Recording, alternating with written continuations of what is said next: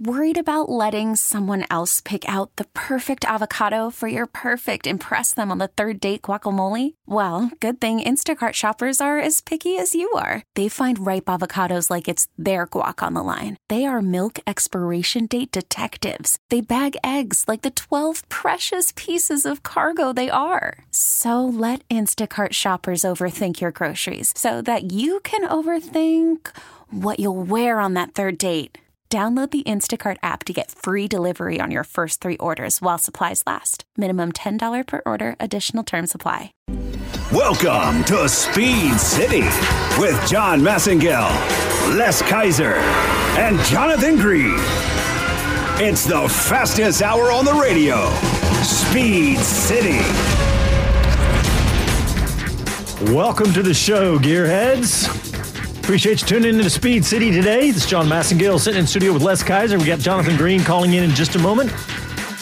And we watched the Brazilian Grand Prix, and it was, uh, you know what? We're here in Austin, and the race at COTA, I was thinking may have been the best race of the year, but this, this one, including the after party, uh, maybe have been the best race of the year. What a what a Don't really, we have a boxing bell we can bring out? yeah. so just just uh, looked up on social media and saw uh, Max Verstappen shoving Esteban Ocon. yeah, we heard some of the commentary around it. Uh, we got that going out on Twitter, but oh my gosh, that that harkens back to uh, not only NASCAR but Formula One world. James Hunt did that back in the late seventies, not to a fellow competitor, but a corner marshal in Canada decked the guy, laid him out, and then realized what he just did. So, uh, hey, I don't think we've heard the end of that. There you go, in this corner. So, uh, yeah, I don't think we've heard the end of that. I don't think FIA is going to look kindly upon that. Yeah, yeah, I, yeah. You're right. You're right. But I I like to see some person, personality in Formula One. Hey, Jonathan Green, what do you think, buddy? Uh, did did you see any of the shoving going on on In this social corner? In the blue corner from France, weighing in at 120 pounds, Ocon, the Bocon.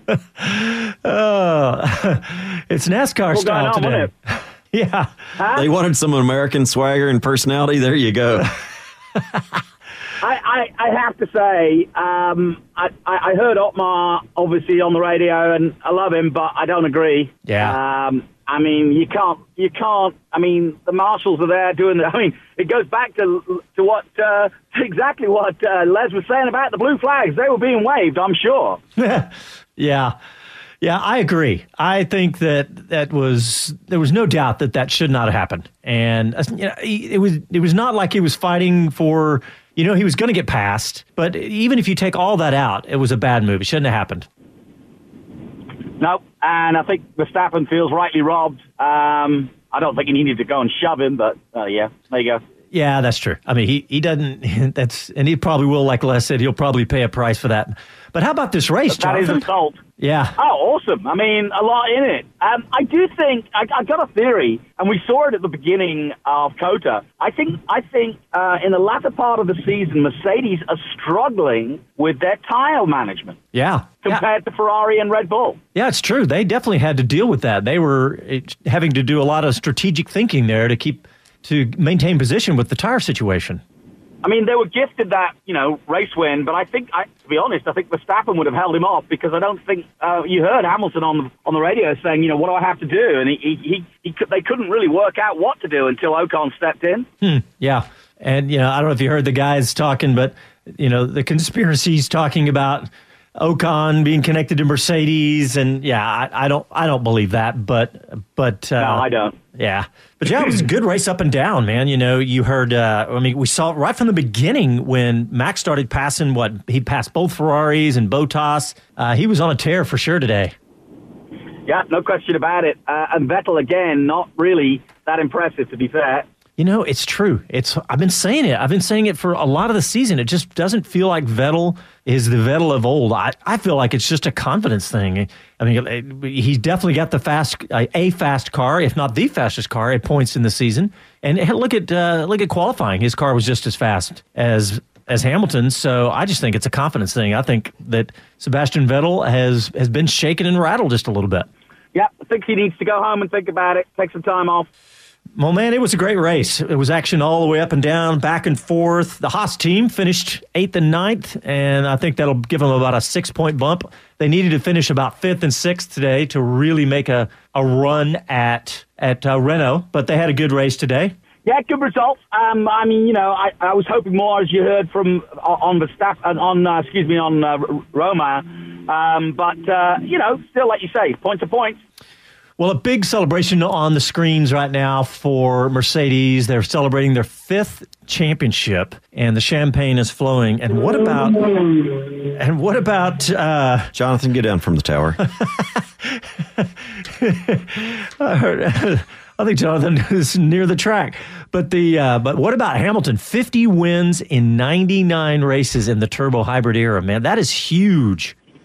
Yeah, I mean, um, it, uh, it's it's a total domination, uh, and it remains to be seen whether they can keep it up in the next era, if you will, it, it, with the rule changes and so on. Um, I, am not going to predict too heavily, but I do hope that the combination of Adrian Newey and Honda finally t- coming good is good enough to make Red Bull because there's no question their drivers are capable um, and will be uh, next year with Verstappen for sure, and we'll see. But um, I, I, do think that Red Bull could be a real factor against both Ferrari and Mercedes, more so than they've been in, in the past. Yeah, for sure. I think that's very true. And yeah, you're right. I mean, we don't know we don't know what's going to happen with the new rules as the as the changes happen. You know, they had a big meeting this weekend with the drivers and the teams all the team principals. They had it then, but it was not just team principals, drivers too. They, when they were with Liberty talking about what to expect, what they what the drivers want, what the teams want. And so there's probably going to be I, I don't know if anything will come of that, but there's definitely a lot of changes coming. And I think this will affect I mean all the way up and down, but I think it'll definitely affect the chances of Mercedes winning 6 in a row. Gosh, that's crazy. Jonathan, when's the last time you remember dominance like this from a constructor? To be honest, probably Williams in the early '90s, uh, Williams Renault. Yeah, I think that I think I heard. Uh, well, and, and obviously Ferrari, Ferrari, with with Michael Schumacher. Yeah. Yeah. Well, for sure, William. I mean, this is uh, this is a, this is an incredibly dominant period for Mercedes, and and really, yeah, even with some rule changes, uh, and in fact, I don't really expect dramatic changes until 2021 when the big rule changes. I mean, we could easily see Mercedes win two more. Yeah, and the way they're doing it, and the, the amount of funding and etc., the drivers they've got, the combination of Bottas accepting his position and Hamilton leading the team, I think you know they've got all the all the ducks in a row, as it were. Well, going back to the beginning of the race, we talked about Max Verstappen passing everybody, but Vettel again made a mistake. Remember, it was going into turn one when he locks up and la- allow Bottas to pass. Again, more errors like from that from Vettel. Yeah, he's done himself at the moment. He's not 100%. I mean, Raikkonen, you know, at the beginning of the season couldn't couldn't get a podium to save his life, and now Raikkonen's scoring regularly, and now winning at COTA, and you know, just Vettel just doesn't seem like like the the, the, the championship contender he was six or seven races ago, does he? Yeah, it's true. I agree. I agree. And I'm curious if it's gonna, if anything's gonna change over the winter. Right now, I feel like uh, uh, he's just trying to finish this season. You know, it was pretty much all wrapped like, up, yeah. and he's just like, just, just get me out of here. I'm done. Check out. Go hang out on the, you know, who knows, Caribbean, wherever he wants to go. And then uh, Alonso, talk about checking out. Does the guy even race anymore? And then to get no. handed a five second penalty for blue flag. There's that blue flag topic again for Les. yeah. So, did you hear what Fernando said? He said, no more radio for the rest of the race.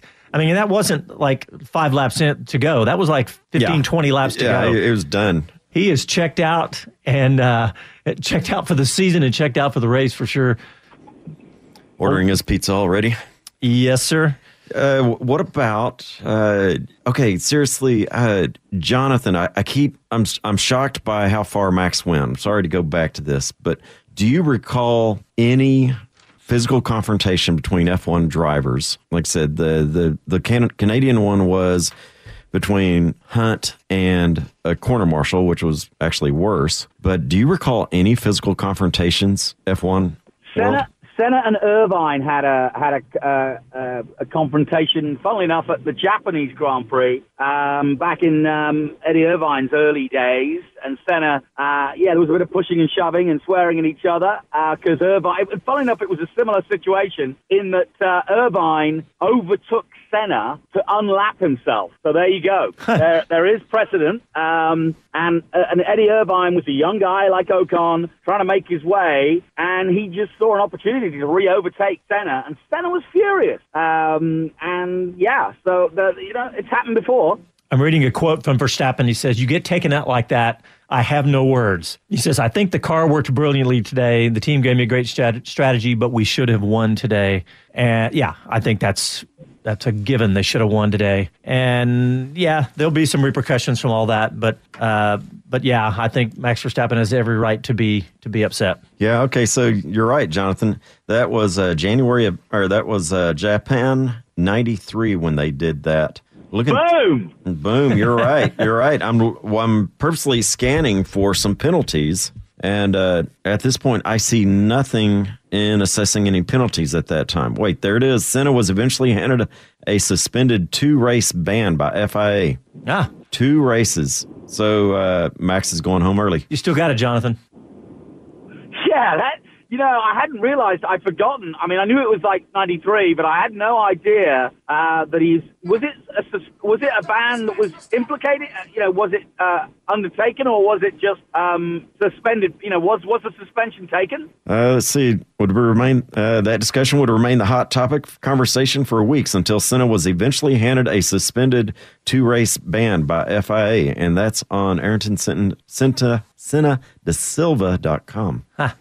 All right, guys. Well, let's take a quick break. That? We got we got a caller on the line. If you want to call, join the show 512-643 live 512-643-5483. But let's take a quick break and then we'll come back and hear from Michael from California. You're listening to Speed City live from Austin, Texas. Back after a really quick break.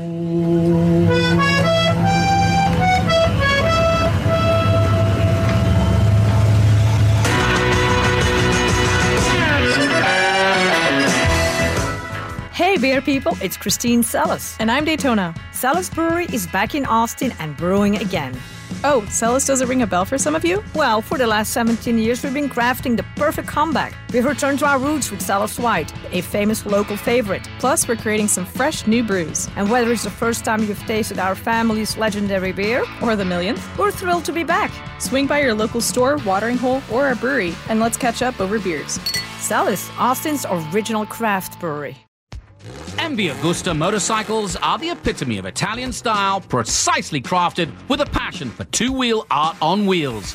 Ducati Austin are the only MV Agusta and Ducati factory authorized technicians in Austin, servicing all European brands. Check the Brutale Sport Naked, the most extreme essential naked bike ever. Or the Turismo Veloce 800, the first revolutionary tourer to be built by MV Agusta. Or if you want a pedigree steeped in racing, then look no further than the World Supersport winning triple F3, 675, and 800. Or go all out for the ultimate legendary F4 MV Agusta. Italian style with Texas soul. Trade in, consignments welcome, and financing available. Ducati Austin and the home of MV Agusta at 818 Breaker Lane, just east of I 35. Lone Star Rallycross, a family friendly time trial loose surface racing series with affordable events, quality competition, and an emphasis on having fun. Co founded by multi time SCCA solo and Rallycross national champion, Rally America class champion, and Pikes Peak Hill Climb winner Breanne Korn and her brother Kevin Korn. Race the same car you drive to work on Monday. Just 20 minutes from Circuit of the Americas at the state's only purpose built Rallycross facility. Online at LoneStarRallycross.com. Making talk radio great again. Somebody has to come out and tell it like it is. Talk 1370, the right choice.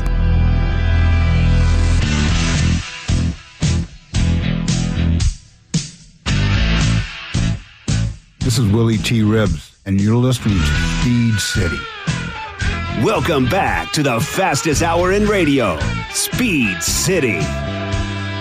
All right, well, back in the show. If you want to call and join the conversation, 512 643 Live, 512 643 5483. Let's go out to Michael in California. Michael, thanks for calling in. Did you watch the race today?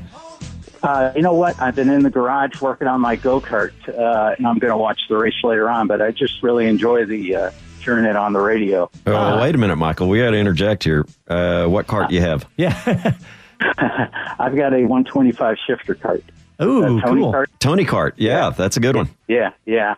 Um, I just wanted to uh, compliment your show. First, uh, first off, that uh, uh, it really is enjoyable to talk about Formula One after a race, and uh, and you guys did a really good job at COTA. Oh, great. Uh, well, thanks. was- Yeah, there was one uh, conflict that I remember, and if you go to YouTube, it's pretty good. It's uh, between Piquet and uh, uh, there was a guy who raced Indy cars after Formula One. Um, anyways, he uh, Piquet went and did a big uh, karate kick at him, and I think it was at Hockenheim. Uh, and oh, Salazar, that's who it was. Okay. Yeah, yeah, but uh, yeah, it's all good, man. Uh, the uh, the race sounded really good, and I wanted to compliment you- uh, comment on one thing is that I think that the teams next year is going to be much more diverse in wins. Uh, I say that because I think that Raikkonen really wants to finish up his career on a, on top of that podium uh, at the place that he started out at, and I think that with uh, Ricciardo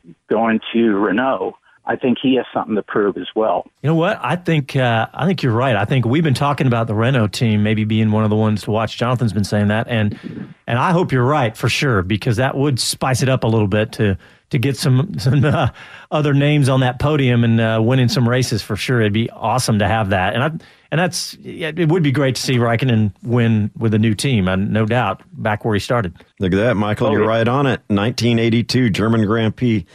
Piquet and Salazar shunt, so uh, we'll have to check into that. So there is some some of that out there. This will be really interesting. Uh, you know, it's just some shoving, but it, it's still one of those things. I mean, I you know we're used to helmets being thrown in in uh, NASCAR and meet between the runners. Oh yeah, yeah, definitely. And you know, I mean, you can you can like blow off some steam. Uh, it's probably better to do that than to ball it up. I know that Villeneuve in his last race at San Marino was upset with uh, Pironi, and it carried on into the next the next race, and he kind of saw the red mist.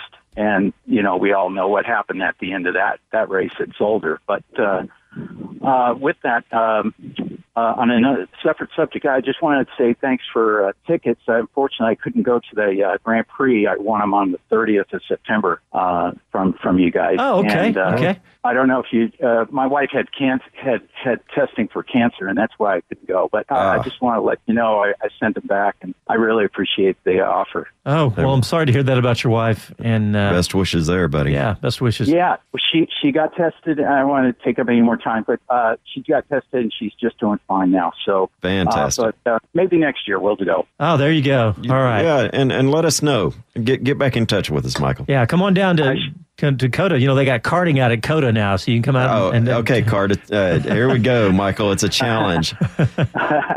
All right. Well, I'll tell you what. I'm kind of a rookie at 125, but so so I think we're even okay. All right. So you've been doing touch and go. Is that it? Uh, yeah, I, I actually started out with a Yamaha, uh, and The I 80s. stepped up to this plate. So it's all fun. Hey, we've got a couple of tracks down here to uh, test your metal on. Yeah. Well, thanks. Oh, th- thank you so much. All right, thanks for calling in, Michael, and best of luck to you and your wife. All right. Thank you again. Bye bye. Yeah, I hope he is right. I hope he's right about some different teams. We were just saying the opposite, but I think that it's very possible that it could be, you know, and uh, and I think particularly with Renault, you throw uh, Ricciardo in a Renault, and if they make a little progress, then that could easily happen. You've been saying that all year, Jonathan. Hey, Mr. Green, we we can we can hear you driving. Maybe. Uh, well, It's not making that round noises anymore. We'll, catch, we'll catch back up with Jonathan here in a minute. Hey, so you know, here's here's one thing. Talking about the changes coming up and what the new year could bring. Uh, Red Bull has been excellent at grasping when there are significant changes to the cars, especially aerodynamics. So I'm thinking Adrian Newey is going to be right there when the tires, when the wing changes, when the side pod changes, all come into play at once. I think Adrian Newey is going to be the ace in the hand that will get Red Bull back up there uh, and definitely contribute to them be a strong player again. yeah, I could see that for sure. And I'm just hoping Honda has something to contribute. Yeah. I was just reading a stat. It said Lewis Hamilton has never won a race in the same season after clinching a title. I, I was thinking back and I couldn't remember one, but then they, uh, it's just a tweet from uh, F1, but I couldn't remember one, but that is confirmation of that. Um, hey, we, uh, we're definitely going to talk about the rest of this race, but later on in the show, we are going to talk about the big news about about uh, McLaren and Fernando Alonso going to IndyCar because that is it's a little different scenario than last year because this year the, the team's going to be made up a little different, and so that's going to be an interesting topic. We're going to get Jonathan back on the line because I know he's been looking into that and talking to some folks about that. But the rest of this race, man, Les, it was great from start to finish. It wasn't, you know, there, you know, Formula One can get it's just going to happen. When you get to the highest level of technology, there's going to be some boring races. But this was a great race all over the place. You bet. Uh, there was so much going on. Uh, you know, the uh, the thing that was going on that I kept watching was Ricciardo. Right, you know, throw in the Jaws music. Here he comes, and I loved seeing him just inch his way towards the front, seeing the tire battles that were going on there as well. So uh, that is definitely one that I, that was just the highlight. I wish he, I wish there were two more laps. I think he would have made it to the podium. Well, two more laps, and you might have seen Max Verstappen catch. And you know, we we didn't talk about this, but Verstappen, after he got hit by Ocon, he was driving with a damaged car. There was some pretty significant damage to the floor of that car. You're right. The floor was damaged, and uh, we saw it a little bit on the right hand side of that. Should be interesting because you know, that could have caused all kinds of issues at speed. That's what I was just about to say. There's a couple of things. Number one, you think immediately aerodynamics, right? Which in Formula One are so important. But what about the rigidity? You know, we always talk about in street cars the rigidity and the and the uh, oh yeah the strength of the frame of a car or the unibody of a car. But you know, the floor provides that. Absolutely. And once that's compromised, you know, there's going to be a lot more flex. We won't have the stability to keep it up. And also leaving the curves, uh, when you pull out of the turn, there's so much of a twist before it flattens out, uh, meaning that they can get on the accelerator earlier if it's stable. If it's not, they have to wait longer to get out of the curve and get pulled away. Yeah, yeah, and that was obviously that's a big deal for Verstappen to be able to uh, to be able to do that, to come back and get within. We're just watching some of the replays. Oh, there's the one where he, man, there's parts flying everywhere. That we're watching replay of when Ocon hit hit uh, Verstappen there. And let's watch this again. Let's see if we agree. Oh, there's no doubt, guys. I, I don't think there's any. There's no way that's a racing incident. That's yeah. I don't think that's going to be a racing incident because they weren't on the same lap and uh, or okay, they were arguing for it. Uh, there's got to be something at fault there. I'm going to agree that it was uh, Ocon because this guy's one lap ahead of you. I mean, you're teetering on that being lapped or not. I understand you don't want to be lapped, but if you wind up getting lapped by the absolute fastest guy who you have no other competition with him. Yeah. There's no other battle going with him. I mean, it's like you're not in constructor championship. The championship points are over with. You've got everything left to lose in the last race and a half you know, to do that. And so that's where uh, Ocon, I believe, was at fault. He might have been anxious to be able to sit there and show his capability against Max, but yeah, that was a costly. Yeah, but don't you think at some point it's just you'll say you can read the the exact letter of the law in the rule books, but at some point common sense has got to come into this and go he's he's fighting for the for the win of this race, and you're not going to even affect the, the, that part of the race at all. What are you doing trying to fight that close? That uh, it, to me, it just made no sense from that standpoint. Also, along those lines, I'm going to say he could have let him go and tucked in behind him and made up gap to sure. the next car up. Yep. That uh, that to me would have been a better move. You know, hindsight's twenty twenty, and used three, his DRS. And three shoves everything. later, maybe he learns. I don't know. yeah. Speaking of those shoves, it I don't I don't think he was like trying to pick a fight, you know, but could have been. It almost just if it had like, responded, he's going to do something it, else next. it is true, but it, so yeah. So hey, we got we got Jonathan back on the line, uh, calling in from Bermuda Triangle. you you have been cursed today with your phone connections. Uh, we were we were just talking about uh, the shoves again and everything, but um, what about this race, man? Of top start to finish, we had good action all the way through. What do you think, Jonathan? Yeah, I do want to make one comment about Verstappen. Um, you know, what comes around goes around, boys. It's true in life as in motor racing, and and frankly, Verstappen's attitude to the rest of the field has always been, I'm going to shove my nose up there, and if you don't like it, get out of my way. And that's great because, funnily enough, Senna, that was his approach too. And a lot of these guys are saying, no, not, not on my watch because I got nothing to lose. And I think that's where Ocon was with this. He had better tires. Sure, he was being overtaken by the leader. But I think that Verstappen's, you know, creates his own, his own you know, Rod to, to, to you know, he, he, creates his own problems. And I think there's a lot of guys on the on the grid that feel that he's just too aggressive. When overtaking and, and just presumes people will get out of the way. Now, like I said, I don't agree with Otmar that he shouldn't have been penalised and it was a, it was a, a mistake. But Verstappen, you know, kind of goes out looking for trouble like that because of the, some of the aggressive moves he makes. You know, that's a good point. It it was. I'm not going to change my position at all. That it shouldn't. He shouldn't have. You know, Shouldn't have shoved. Shouldn't have done it. Well, no, I mean he shouldn't have Oh, made okay. the move. Ocon made the wrong move. But but uh, you know, Verstappen has gone out and created this environment around around him and his car that he's aggressive, and so people are going. You know what? You know, if you're going to do that, I'm going to do that. That's true. Met somebody just like him today in that turn. And so, you know, that I could totally see that coming out that way. If it starts happening more often, maybe Max will back off. What do you think, Jonathan?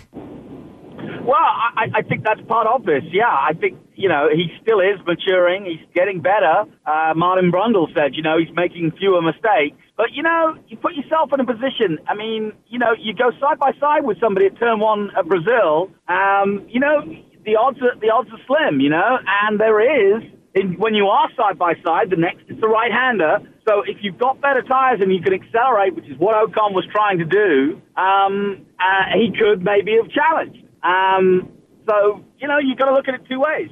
Well, I, and I totally agree. Trying to be in Ocon's position, like I said, better tires, it's feeling good. How many times is he going to have the opportunity to race side by side with Max and show what he can do against Max? And, you know, what if he had battled and he stayed ahead of Max and they came out cleanly? This would really be a stripe on Ocon's shoulder to show that he's battled. Yeah, I couldn't agree more. And like I said, I, I, I've got a feeling that uh, the paddock's fed up with Verstappen's aggression. Yep, I think that's a very strong possibility, and maybe that's exactly what happened today. I hadn't thought about that, Jonathan. Good thought. Hey, what about our friend Brendan Hartley, uh, finishing 11th today? Uh, you know, he's been, we've been saying it, we feel like it, and I think it's true, is that he's been driving for his job. Uh, do you think uh, you think he's going to be able to keep his job, Jonathan? No, unfortunately, I don't. Uh, I, I've got a feeling that the the, the writing's on the wall. Um, I think that uh, sadly, Hartley, unless he gets that Williams drive, which is, which would be surprising because I think Kubica is going to get that. Um, but uh, no, I think it's uh, either back to. I'd like to see Hartley alongside. Now, how about this for a prediction? Alongside in a Kiwi run McLaren, Kiwi being where McLaren came and started from at the Indy 500. Well, I know uh, in in one of our conversations with him, he does love being stateside. So I could totally see that uh, being something that would entice him. He loves, you know, being around America and playing around. We've, you know, he, he loves coming to Austin. Uh, I, I won't say that's impossible at all. I'd love to see that, John. I think it'd be great. Don't forget, he signed a contract with Dale Coyne before he got the drive at, at, at Toro Rosso and had to pull out of it. That's true. That's true. All right, guys. Well, we need to take another quick break. And uh, Jonathan, when we come back, I want to talk a little bit about the McLaren venture over to IndyCar into into the Indy 500. And uh, we're also we're going to talk about Jonathan headed to Macau because there's some interesting stories going on down there. So stick with us through the break. You're listening to Speed City live in Austin, Texas. Back after these messages.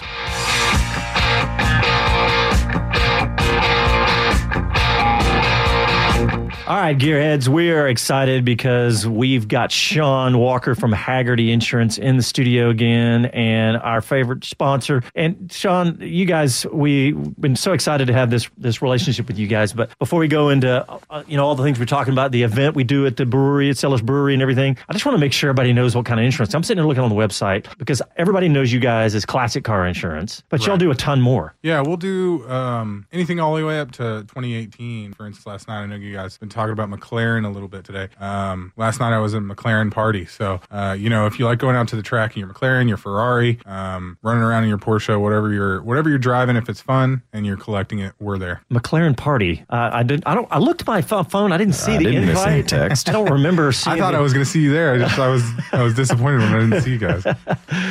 Yeah, but also I know you guys do motor. I'm looking down the list and I see a classic truck and SUV, collector motorcycle, track day, motorsports insurance. I have to pause there and talk. We've touched on yeah, this. we've but- touched on that a few times. Um, you know, there's only a few folks out there that do high performance driving education events or track day events uh, as a standalone policy, and we're one of them. Um, so if you're going out to COTA or wherever you may be going in the country to drive your car, you're going out to a, an HPDE event specifically, we can cover you for that one, two, or three day event. Yeah, I'm running down the list. Historic uh, military vehicles. I know you said you do tanks. Yeah, I've done I've done a few tanks in my day. That's that is the coolest thing. I have to leave the office. I'm going to do a little collateral or, or a little uh, inspection, and you go out and, and do you get to you know get inside of it? Have you ever been inside of a tank? I've yeah, I've definitely Wow, ridden in a, is- a few tanks, a few APCs. It's really hard to sell insurance to a guy with a tank though, because he's typically like, "What's going to happen? Is he going to hail on the tank or?" He got in a wreck. Well, what happened? I don't want you to Nothing. dent it. Seriously, what do you insure a tank for? That's the question we get a Well, lot. against what?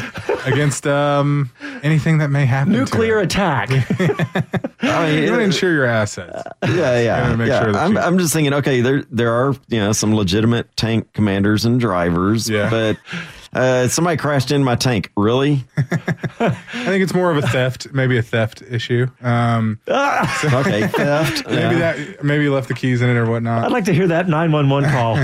Uh, My tank got stolen. Excuse me, what type of tank? We're talking gas tank? Uh, It's a Sherman. It's a Sherman. It's a Sherman. It's a Sherman tank and it's going down Main Street right now. Um, you know, as far as our array of insurance products, you know, we'll do anything from that single submission one car, Camaro, VW Bug, or, you know, Aston Martin, whatever you have. And then we go all the way up to the big, big, big stuff, the big 30 million, 40 million dollar collections. Um, those are really fun because you get to go see an awesome garage full of amazing cars. A lot of the time you get one offs in there as well. Yeah. So as a cool. gearhead walking into one of those is pretty, pretty intense. cool. I got one. We almost done here, but I got a quick question. What about if you were to modify your car? I, I know that th- those are more like warranty things you think of, but but any issue with that? If you want to bolt on a supercharger or anything like that, it doesn't really affect anything with you guys, or how does that look? You know, we want to make sure that you know how to drive a car that has so much horsepower. So if you're bolting on something to it that's going to increase your horsepower exponentially, we may ask you, you know, what's your experience in cars like these before? Um, but we are one of the only guys out there that'll even look at them. Wow, a common sense approach to looking at insurance. That's crazy. I, Right. I'm not sure. Is that allowed in the Yeah, industry? no, it's it's pretty foreign. Well, Sean Walker, Hagerty Insurance, thank you for pre- being on I the gotta show. ask. Wait a minute. He told us about drive share the last time, and now he brings up a tank. Is the tank in drive share? I wouldn't think so. I don't think it qualifies for drive share. That is brilliant. All right, Sean, thanks for coming on the show. We'll talk to you soon. Absolutely. Thank you.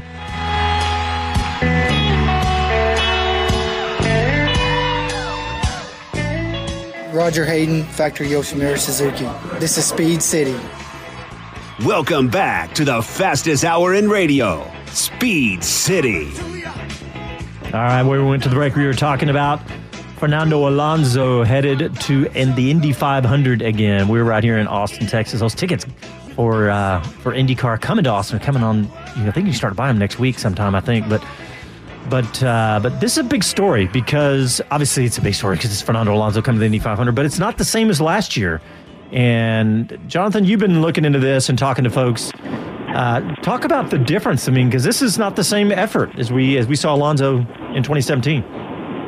No, if you remember last year, uh, Fernando was an add-on for the month of May um, to Michael Andretti's team, and you know I spoke to Michael Andretti at COTA um, about Alonso, and um, you know he was there at COTA trying to sort something out, and I think now we know what he was sorting out, which was McLaren do have an intention to run Indy full time in the future. But because of the mire they're in, they need to sort out problem number one, which is their Formula One team first. Zak Brown is an American and very close to Indy. Um, Alonso wants one thing, which is the Triple Crown, and he's halfway there, or two thirds of the way there. Um, and now, um, you know, he wants to win the 500. He led 39 laps last time out, um, but that was as an add-on in a Honda engine with uh, the Andretti team. Now, in the report that I read, they're saying that they're expecting the McLaren entry to be with McLaren staff, not Andretti staff, and with a Chevrolet engine, which will make things interesting. So, in other words, they're going to get a, uh, they're going to be part of the Andretti team, but they're going to be doing a different engine than the rest of Alexander Rossi and the Honda and so on and so forth. So that makes it really interesting because I've never seen a team enter the 500 with effectively two different engine manufacturers because that's that's I don't know it's uh, it's it's just something that's unprecedented. Yeah, it's totally. I, I, I agree. I haven't said that, and yeah, and I saw the the one of the articles you're talking about probably where they're saying basically it's a it's an entirely separate team will be created to to run the company's Indy 500 entry with Alonso. So uh, in 19. So yeah, I I agree, and and you know we talk about this all the time. We talk about okay, he's going to win. He's he's doing this to win the Triple Crown. But what do you think the odds actually are of him winning the Indy 500? Uh, you know, I mean, look, there's there's so many variables, right? Yeah, I mean, I, I think the odds are very good um, because he'll have the expertise and knowledge uh, of the Andretti team, but he'll also have some good people around him. There's plenty of people who can run an Indy an IndyCar thing, but then again, the Indy 500 is a lottery. I mean, look at uh, look at Ed Carpenter. I mean, he's come so close so many times, been pole position, uh, and he's yet to win it. Um, you know, and then you have Rossi who wins it first time out almost, and so yeah, it's uh, you know it's it's a really tough one to set to predict anyway. But yeah, I think uh, I think he'll win it if not this year, in the next three. I guess so. You give him three chances, and you know, especially you know this. They are if they're going to do all this all this new from the ground up. I say ground up, but if they're going to do a lot of new team, it's they're going to take some learning curve. And, Exactly. and it may take two or three years. And that's where I feel it. I, I hedge on a, agreeing with that's the right approach. I like the idea that McLaren is putting in their own resources, but I wonder how many of those are going to come in with uh, modern IndyCar experience to understand some of the things about specifically about the 500, the Inter- Indy Motor Speedway. It's quite a different track than uh, certainly they've been running on. If they if they don't bring somebody from the Indy world into the McLaren team. Yeah, good point. Yeah, yeah. Left open the question of whether he'll have a teammate, and I think that's um, a, serious point, which is why I brought up Hartley because I think he would be a good guy to have both at the 500 and maybe as your first, you know, uh, runner at. You know, Indy's one of those things that you can you can run a small you know, you can maybe run six races or road courses or whatever, and maybe that's what uh, is the thinking with a view to coming in as a full team. And I know that there's no question in my mind that Zak Brown is determined to run an IndyCar McLaren team uh, as they did back back in the day. Yeah, it's uh, it's you know I think that that there's no doubt that these that they're obviously an incredibly big organization. Yeah, I think that they'll, they're they're they're trying not to be distracting distracted to the F1 side too, but they're going to throw some smart engineers, and it's going to be some. Uh, they're, they'll obviously they'll do well, but well, what do you think about that side of it, though, Jonathan? You think there's going to be a distraction to the F1? I mean, the F1 side, there's already enough uh, people screaming and yelling that McLaren's not doing well enough in F1. But what about take take some of the resources and point them to Indy? Well, uh, I mean, it is a very different thing, which is why if they're not going to if they're not going to just add on to the Andretti team, they need to start building. And and Les is right; they need to they need to have engineers um, that that have that have got experience in Indy from Penske or Andretti or or up and coming maybe um, that have been working with Carlin or, or whoever because um, it's it's not the sort of thing you do lightly, um, and the 500 is a tricky game for sure. Yeah, it's not the not your same old F1 race, and uh, the the enormous the enormity of that thing too. It's you know w- the worst thing that could happen is that McLaren do poorly.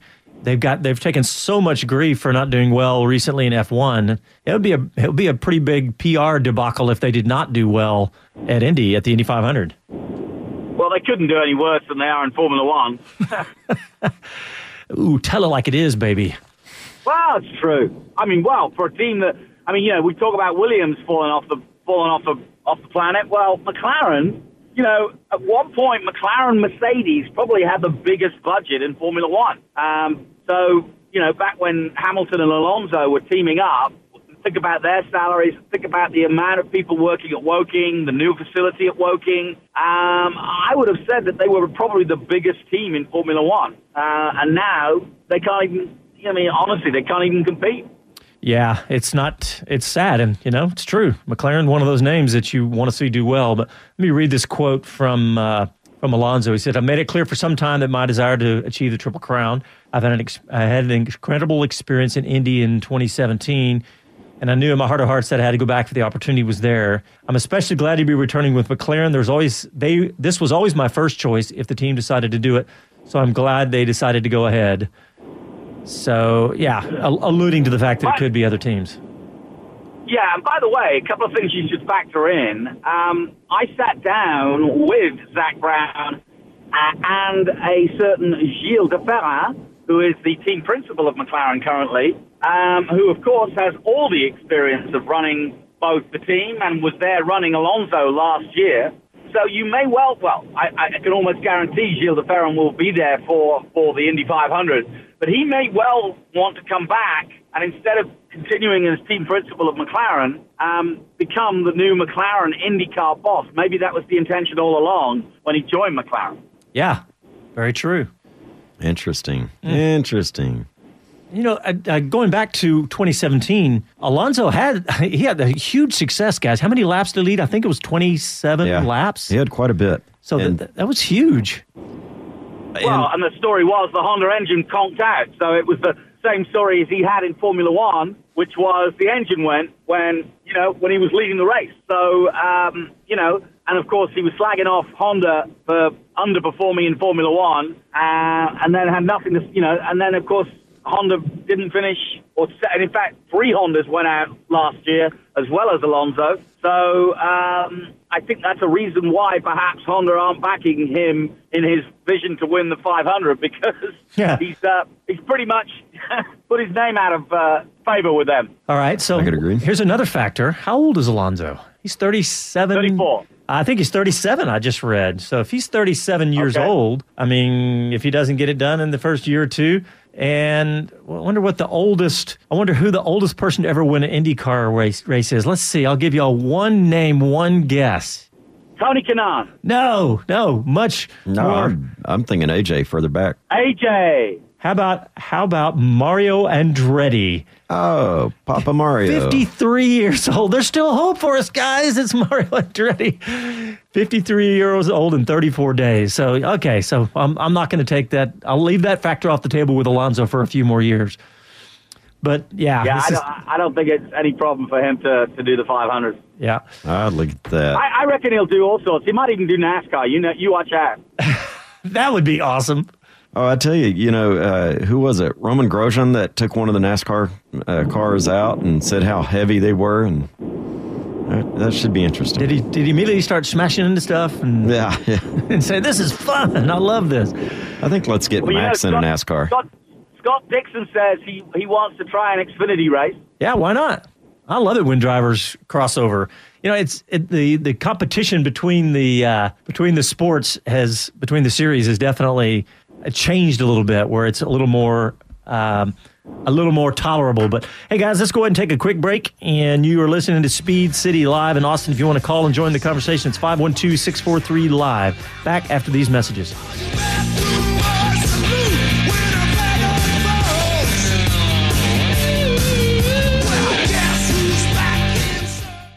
The Austin East KOA Campground, just 15 minutes from Circuit of the Americas and downtown Austin, and just two minutes from the Travis County Expo Center and Central Texas Fishing at Decker Lake, featuring amenities for every style of camping from tent sites to luxury RV pull throughs and cabins, plus a pool, showers, and laundry.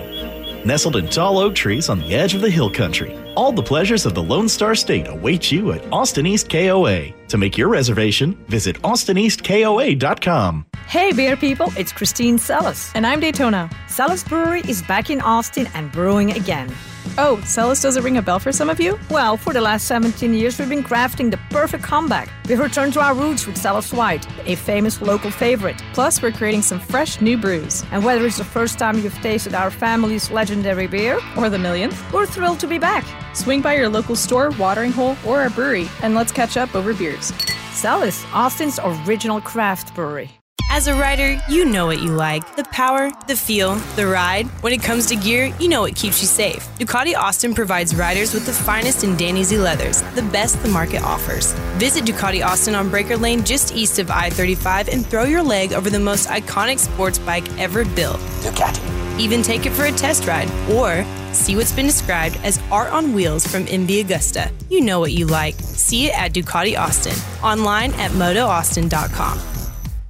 Lone Star Rallycross, a family friendly time trial loose surface racing series with affordable events, quality competition, and an emphasis on having fun. Co founded by multi time SCCA solo and Rallycross national champion, Rally America class champion, and Pikes Peak Hill Climb winner Brianne Korn and her brother Kevin Korn. Race the same car you drive to work on Monday. Just 20 minutes from Circuit of the Americas at the state's only purpose built Rallycross facility. Online at LoneStarRallycross.com.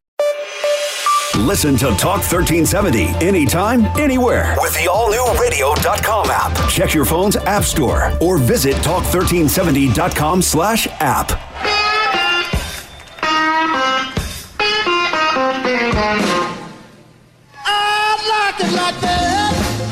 Hello, I'm Jenny Gow from BBC F1. You are listening to Speed City. Welcome back to the fastest hour in radio, Speed City. All right, welcome back to the show. If you want to call and join the conversation, 512 643 5483. We got a caller on the line. We got a familiar voice, Larry the truck driver. Larry, how's it going, man? Where are you? I'm in Idaho today, headed to Washington State for tomorrow morning. You got a load of potatoes headed that direction? No, sir. I've got uh, store goods for a hardware chain. No potatoes. Actually, maybe they'll send me to Idaho and pick up some spuds. I've done it before, but I'm thinking I'm pulling over there to Idaho when I get empty tomorrow and pick up paper. But I'll find that out of a morning. It's always fun to hear what Larry's got going on. We got to ask, start asking him what he's hauling, though. One, one of these days he's going to be hauling, you know, Something cool. something some car parts, superchargers. I got a load of superchargers in the back. hey, what'd you No, think? Of, that I hauled that stuff when I drove out of Wisconsin. I used to take turbocharger housings from Carolina to Wisconsin. Oh, now we're It's talking. Hauled out of Borg Warner, yeah, when I drove Wisconsin back in the day. well, what'd you think of the race today, Larry? Oh my goodness! I got to go back to Saturday and the heroics in Q2 of Leclerc. Yeah. The, the eighth and bump Magnussen out. He's getting the prime seat at Ferrari, and he is going to push Vettel so hard next year. Vettel's not going to know what to do. And the heroics of Verstappen. Oh my good! And Jenny Gow said, you know, like he did the best favor Ocon could have done for Mercedes to spin Verstappen out of the lead. My goodness, that's going to be quite the battle next year when they've got if they really do have higher horsepower from Honda over Renault, Mercedes and Ferrari. Look out, Red Bull's on the margin. They're coming hard. Oh, and now all the overtaking. Oh my goodness, that's the stuff it really is. Oh man, I know it. It was a great race today. You're absolutely right, and you know what, man? I think you're right about. I think I think Leclerc is going to have have uh, Sebastian Vettel sitting in the corner crying. I swear. I just think Vettel has he's on he's so on the back foot, and with the way Leclerc's going, that he is. I mean, it, it would it would not surprise me at all if by at some point the season you're looking at Leclerc as like lead driver. I know that's a that's a bold prediction, but I think it could happen. Well, I absolutely agree with you. Being him being an elite driver, you look at what Hamilton did in the mid-season, winning races. He had no business winning. The ability to dig deeper and pull laps at the end of the qualifying sections to take poles. He has the ability to step outside the normal envelope of performance of the car and drag it farther up the grid than he had any business dragging that car. And Leclerc showed that with the Sauber at the end of Q2 with that damp racetrack and no, not even intermediate tires were there for any kind of dampness and jump up to eighth with that Sauber and Ferrari horsepower. Goodness sakes, that's the stuff that, that's why he could very well be at the end of next year the number one driver Ferrari. He is destined for the front of the grid. I've said it before, and I just said it again. It's true. He's destined for the front of the grid.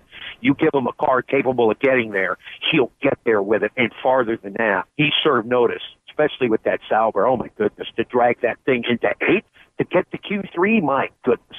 Oh my goodness. He's he's destined there. But I did want to talk about McLaren's Indy effort. Are they going to be required to run the same Dallara tub that the Indy guys are required to run? And are they going to make their own engines since they build engines for the street cars? I because Honda's certainly not going to supply them, and I don't know that they'd want a Chevrolet. Yeah, well- that's what really are the big questions for me. I'm really excited to see him come to IndyCar. I'd never consider Gil de Ferran stepping over back into the milieu that he's used to. I'd never even considered that. I thought it was an excellent observation, but I really want to see what the final effort's going to look like. What's the power plant going to look like? All of that because they built so many great engines for their race cars. You know, their their street cars, their GT3 efforts and things. I, I could see them having an entire McLaren entry. That would be nice. It's going to be really Yeah. exciting next year to see what Alonso does. Because in 2017, Mario was just gushing over Alonso's ability to get immediately on the racing line because of the varied the varied experience that he's had in his career between the sports cars and the and and the, the F1 and the variety of tracks and the number of teams he's driven for. People think oval racing is this hard discipline.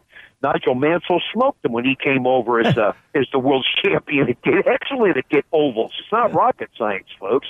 Hey, so so Larry, Jonathan, Larry covered most of it there, but he had a couple, couple questions for you. Uh, what are- you know? You think I love it, Larry.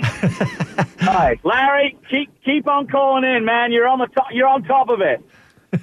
I'll tell you one thing that I have. I, I, I'll tell you one thing you have brought up. Mark Miles uh, from Indy, the guy that runs Indy, has said in quotes that there should be an, a new OEM, a new engine manufacturer, a third manufacturer coming in with Chevrolet and Honda in the next three years. Perhaps McLaren is hoping to maybe either, like you say, develop their own engine or be the purveyor of the new Toyota stroke, the new Mercedes. I don't know. Uh, it, it, it's a good one. Let's put that out on the social social media. Ooh, that is a really good thought. That's a good thought, Larry. You've you've sparked the the conversation a little bit. That that would be really interesting. And you know that you know they, obviously they got the uh, the technology to do it.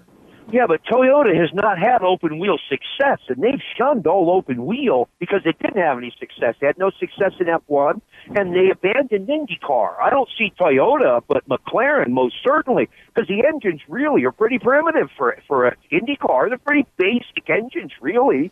It, it shouldn't be rocket science for McLaren the way they build they, the way they build engines for their street cars to then start supplying Indy and challenging directly Honda and challenging Chevrolet directly because they I, I could see them as an alternative to Corvette. Hmm. Ooh, now we're getting into it. It's true. It's true. well, Larry, I appreciate it. We're going to let you run. Uh, I got I got to ask Jonathan about uh, his upcoming travels down to Macau. He's going to go down there and see a famous name, uh, Schumacher, and some others. So, Larry, thanks for calling in, buddy. Appreciate you listening, and uh, stay safe out there on the highways and byways. I'll do it. And if I could ask one more question, is he going to cover the uh, test in Bahrain for the car swap? Is he going to cover that as well? I don't know, Jonathan. You going to go to Bahrain too, buddy? Larry, if you if you if you want to pay, I'll go because I do want to see Jimmie Johnson in Alonso's car for sure. But no, I'm not planning on it because it's only a day. I don't know what what what's it, what's it, what are they going to say? It's only a car swap. If they were doing it for anything longer, I think it would be worthwhile. But I no, I don't fancy Bahrain right now. Macau's good enough. I'll come back. And, well, appreciate you. Love the show. All right. Thanks, Larry. Thanks, Larry. Talk to you soon. All right, Jonathan, Macau is the next stop on your agenda. Let's talk about what's going to happen down there. You got Schumacher name. Uh, it's going to be cool. I love the way the fact that our audience is now directing me around the world. hey, man, if he can find you a sponsor, maybe uh, one of those, uh, the, whoever's hauling in the back of that truck will give you a sponsor you to send you to Bahrain.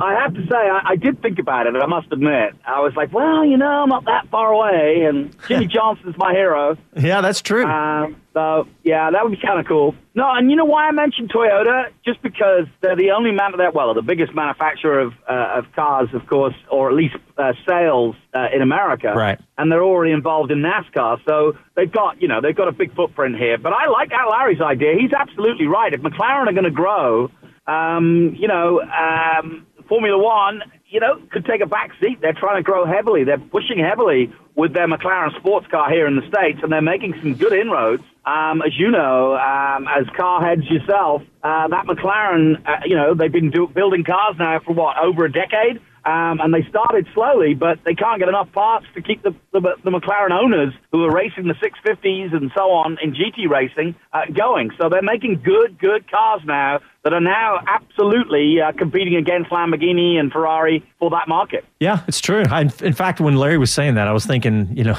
McLaren's road car engines are pretty pretty yeah. high tech, so the technology for them shouldn't be too big a stretch. Yeah, I think the I think McLaren could be that other manufacturer coming in. Uh, That'd be know, awesome. I'd still like to see Ford. Quite honestly, I'd like yeah. to see Ford come back to the grid. Yeah, that's true. I mean, McLaren would be cool, but the Ford Ford uh, would be the natural name. But hey, Jonathan, we just got a couple minutes left. Talk about Macau, buddy. Well, uh, I am going to see Schumacher, and this one is called Mick Schumacher. He's 19 years of age. He raced Macau last year. He's just annihilated the competition in Formula 3 as Lando Norris did the year before him. And Lando Norris, of course, is now new to, is going to be in the McLaren next year. Uh, and so Mick Schumacher is on the way up. And what's interesting about this is that obviously he has been given the silver spoon in one way because of the name, but he's also got Willie Weber. Remember that name? Yeah. As his manager. Michael's manager. He's also got, um, um, I forget her name for a second, but Michael's press officer from Ferrari in the day, and she too looks after him. So he is already building up a very strong team. He's just 19. He got the fastest lap last time out at Macau on the last lap last year when that crazy race between Dan Ticktum and um, uh, Habsburg when it all ended in a crash. Um, but he was like seventh or eighth, but he was the fastest lap. I remember looking at the sheets afterwards and smiling and thinking, aha. So this is going to be interesting. Uh, t- Dan's coming back this, this year too, uh, this weekend too. So that's going to be interesting. Uh, Callum Ilott, uh, or Ilott, whichever you prefer, um, who was in the Toyota Racing Series a couple of years ago, he's going to be one of the favorites. Schumacher's going to be one of the favorites and it's going to be a really good weekend. It's the World Cup of GTs. Mayhem will ensue. I knew you were going to drop in a mayhem. oh yes, mayhem. Um, so look it up on YouTube if you want to get ready for that. We've got the touring cars. There'll be the Chinese TCR. There'll be all sorts of fun fun to be had. It's the 65th anniversary of um, the Macau Grand Prix, and it continues to go from strength to strength now as part of the FIA World Cup. So this will be my, I think, 24th year in a row. Not bad. Not bad. Well, this is if you don't know the Macau Grand Prix, you got to look it up. It's with so many huge names have come through there, and from what I've seen of Mick Schumacher, and not only is he talented, but he's really mature and smart guy, smart kid. So this will be fun to watch. Well, Jonathan. Uh, I know you were traveling today. and We had uh, getting your phone line to, to Skype to whatever. We got you through, buddy. I appreciate it. And uh, of course, we'll see you back here in Austin in a couple of weeks. And thanks everybody for tuning in. And check us out on our website, speedcitybroadcast.com. You can see all of our radio show times and interviews and uh, links to our SoundCloud and everything else. But we thank you for tuning in, and we will talk to you next week. Ciao, y'all.